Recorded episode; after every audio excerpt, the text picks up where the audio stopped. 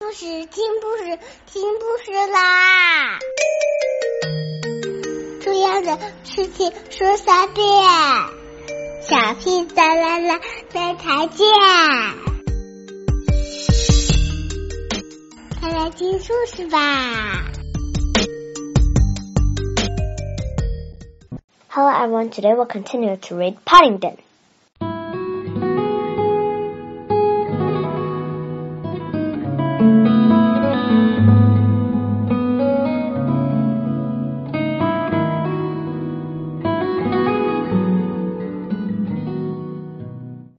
He had a lot of other important things to do first. I'm going to press the shutter, he said after a moment's thought, and then run round to the other side. But even bears can't run that fast, persisted Mr. Brown. I'm sure Paddington knows best, Henry, whispered Mrs. Brown. And even if he doesn't, for goodness sake, don't say anything. If he finds out he's had a bath for nothing, we shall never hear the last of it. It seems a very long hoot, said Mr. Bird, looking towards the camera. I can't see Paddington at all. That's because he's small, exclaimed Jonathan. He's had to lower the tripod. The brown sat very still with a fixed smile on their faces as Paddington came out from beneath his hood.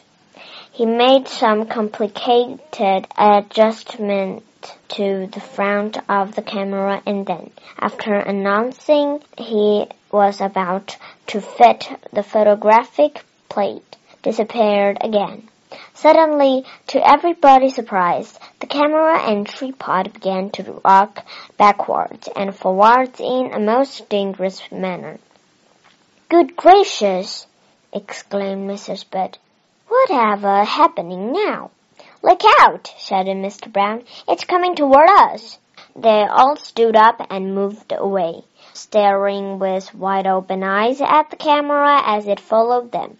But when it got to within several feet, it suddenly stopped, then turned left and headed towards a rose bush.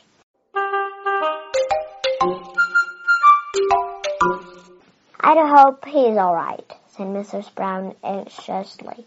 I wonder if we ought to do anything, said Mrs. Bird, as there was a muffled cry from Paddington.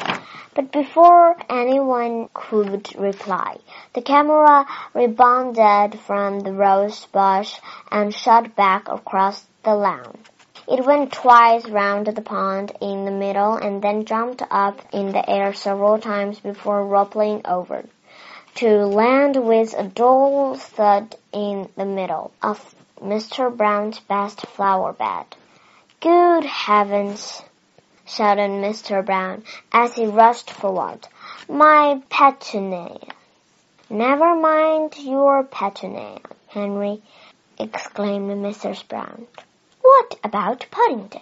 Well, no wonder, said Mr. Brown as he bent down and lifted the hood. He's got his head stuck inside the camera. I should be careful, Dad, said Jonathan, as Mr. Brown began pulling at Paddington's legs. His whiskers might be caught in the shutter. Mr. Brown stopped pulling and crawled round to peer through the lens. I can't see anything, he said after a moment's pause. It's all dark inside. He tapped the case and there came another faint cry from within. Butter, said Mrs. Bird, hurrying towards the kitchen. There's nothing like butter when anyone's stuck. Mrs. Bird was a great believer in butter. She had used it several times in the past when Paddington had got himself stuck. Okay, today we're just running out. Good night. Have a good dream.